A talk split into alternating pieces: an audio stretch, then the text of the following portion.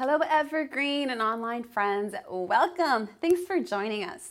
I'd like to ask Have you ever been stung by a bee or felt the sting of rejection? It is painful. There was a sting in me that turned into a wound of rejection. It's hurt, it's affected my way of thinking and the way I've lived for a long time. And today, since we are continuing our series, Real, Who Do You Think You Are? Why don't you ask that um, to the person in the room with you? Who do you think you are? And if no one's in the room, ask yourself, Who do you think you are? I thought I'd share a little bit of my story today.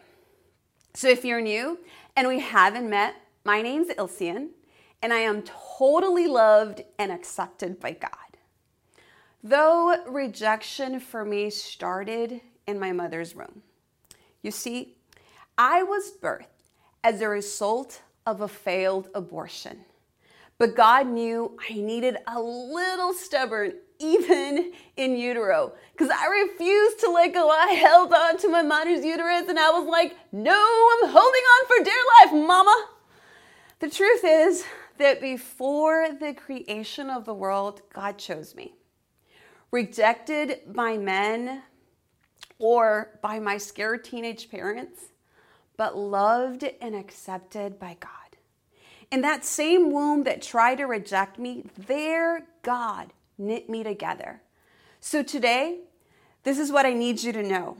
No matter your shortfallings, your sins, your mistakes, your circumstances, achievements, race, political views, gender, you are totally loved and accepted by God.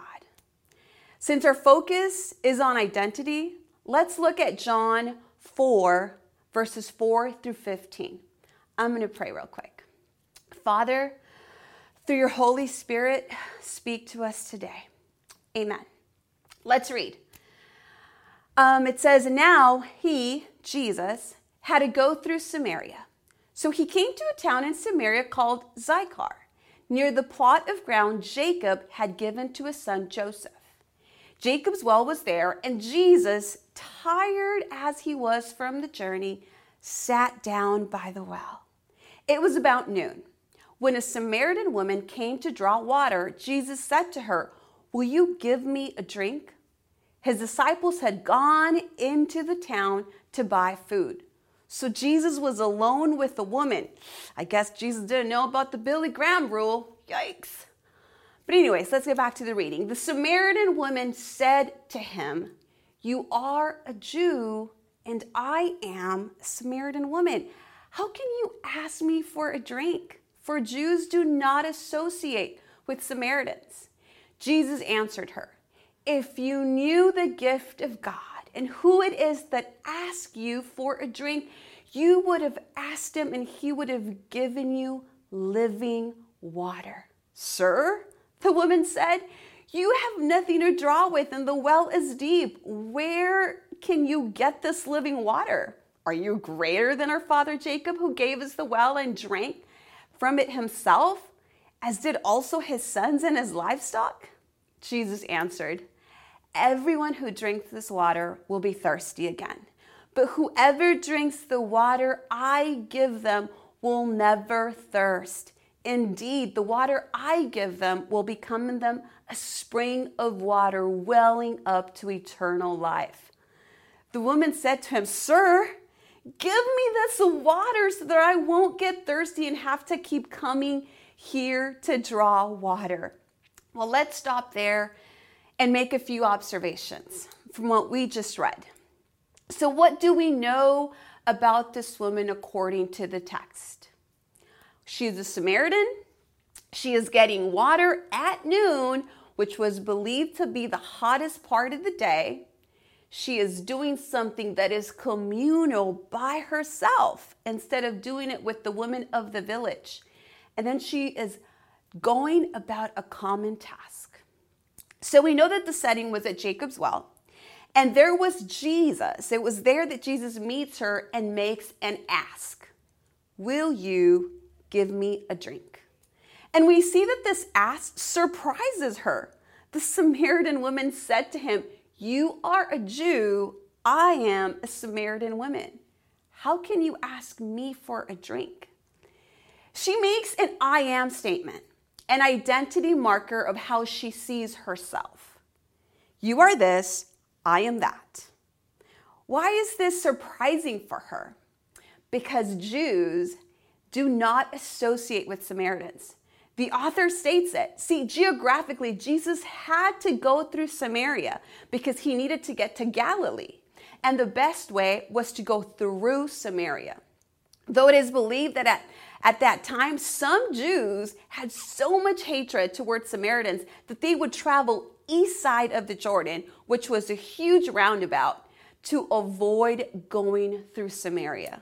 Jews were not asking Samaritans for favors, they refused the smallest kindness from them. One could say Samaritans were not accepted by Jews. Yet, Jesus, being a Jew, asked this woman for a drink of water. I love Jesus. Often, Jesus shows up in our daily tasks, working from home or going into the office, caring for our children, online schooling, doing laundry, running, whatever it is. And He makes an ask, which challenges our perceptions, our traditions, our way of thinking, and our way of seeing ourselves, and even the way we see others. Will you allow Jesus to engage you in those moments? See, Jesus knows the real you, despite of who you think you are. Jesus knows the real you. And we see this in verse 16. Jesus makes a revelation once again in his ask that gives us insight about this woman's story, a clue into what's going on in her life. Go and get your husband, Jesus told her. Makes me wonder what must have she felt? What was there guilt, regret, shame, pain, the all too familiar sting of rejection? However, regardless of what she is feeling, she responds to Jesus. Verse 17a says that the woman replied, I don't have a husband. And Jesus continues going deeper, providing more insight. Verse 17b, Jesus said, You're right, you don't have a husband, for you've had five husbands, and you aren't even married to the men you're living with now. You certainly spoke the truth. Jesus keeps it real. That's just who he is. But I know this what Jesus will reveal is because he wants to heal. He's not just exposing this painful part of her identity to shame her or cause her pain. See, there are parts of who we are that we much rather forget or ignore or hide. But when Jesus shows up and we choose to engage him, he makes the uncomfortable ask, the revealing ask, the exposing ask, the ask that shows us the part of our identity that is needed of his salvation, his healing, restoration, and his wholeness. We don't know why this woman had been married five times. Was it that divorce was common and men could give you a letter of divorce for whatever reason? Was it because her husband or husbands had passed away? Was it because she didn't know how to cook? Was it because she couldn't have any children? Was it because of infidelity? Was it because time and time again she'd been rejected by men? Was it her own doing? The text doesn't say.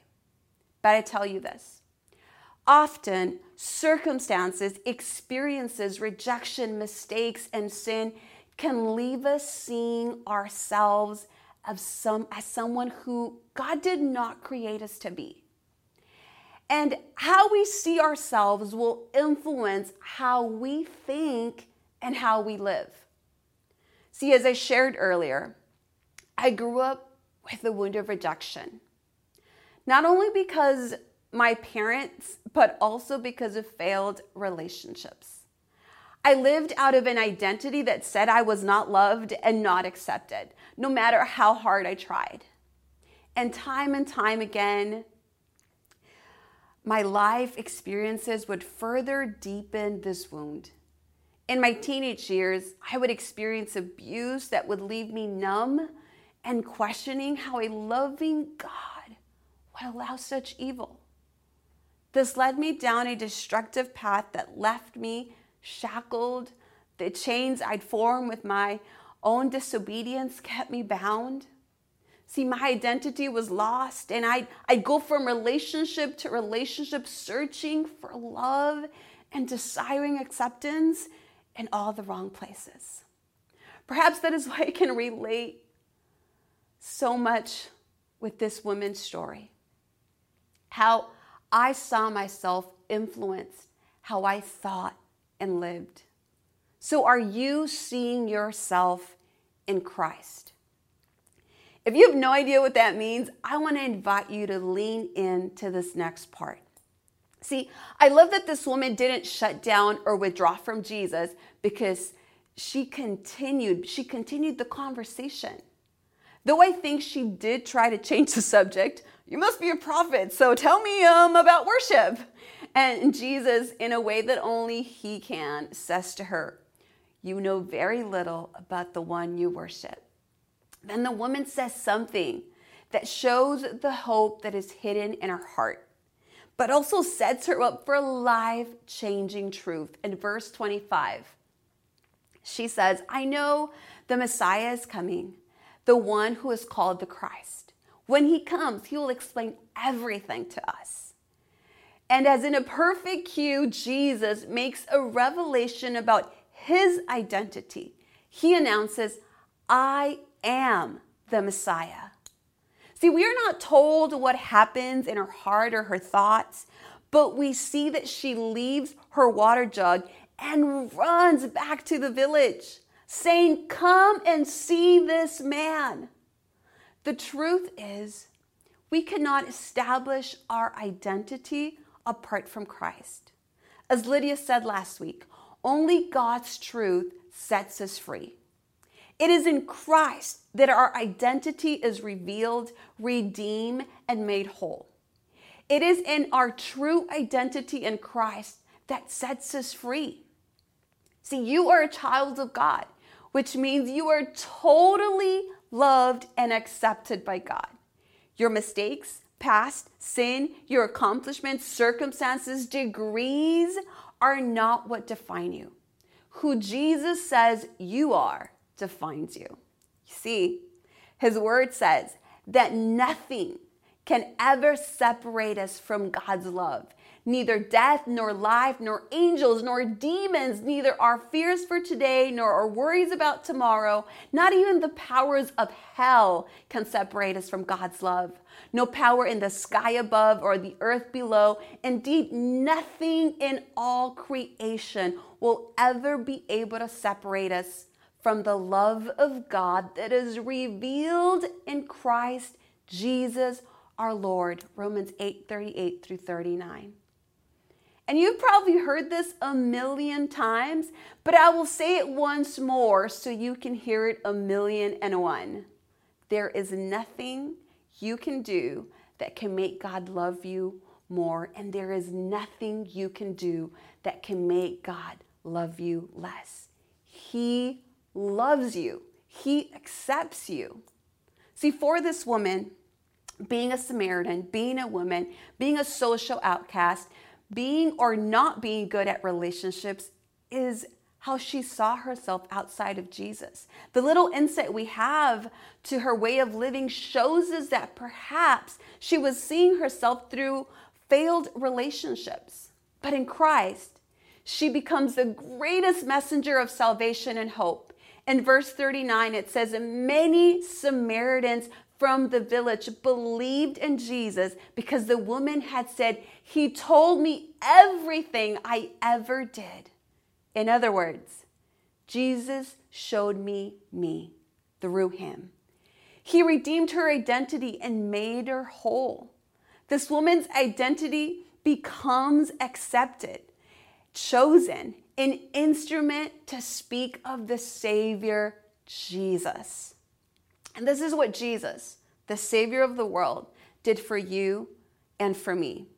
Isaiah 53 3, it says, He was despised and rejected, a man of sorrows, acquainted with deepest grief. We turned our backs on him and looked the other way. He was despised and we did not care. And the chapter goes on to say in verse 5 He was pierced for our rebellion, crushed for our sins. He was beaten so we could be whole. He was whipped so that we could be healed. It was our sins he carried on the cross. Jesus was despised and rejected so you could be loved and accepted. Jesus was beaten so that you could be made whole. Jesus was whipped so that you could be healed. Because of Jesus, you are totally loved and accepted by God. And perhaps you're listening or watching today and you've not engaged Jesus. Maybe you've not said yes to this gift. Jesus says to this woman, If only you knew the gift of God, this gift of salvation and forgiveness of sins then I want to invite you today to say yes to Jesus. You see, God created you, He loves you. We all, God created you. We all have sinned. Every single one of us, we've fallen short. And that is why God provided Jesus to die on the cross for our sins. But Jesus not only died on the cross, but he rose to life again so that if we believed, we would have eternal life.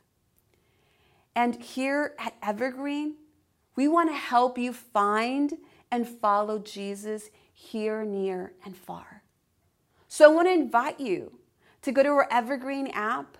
The link will come up and, and let us know how can we help you?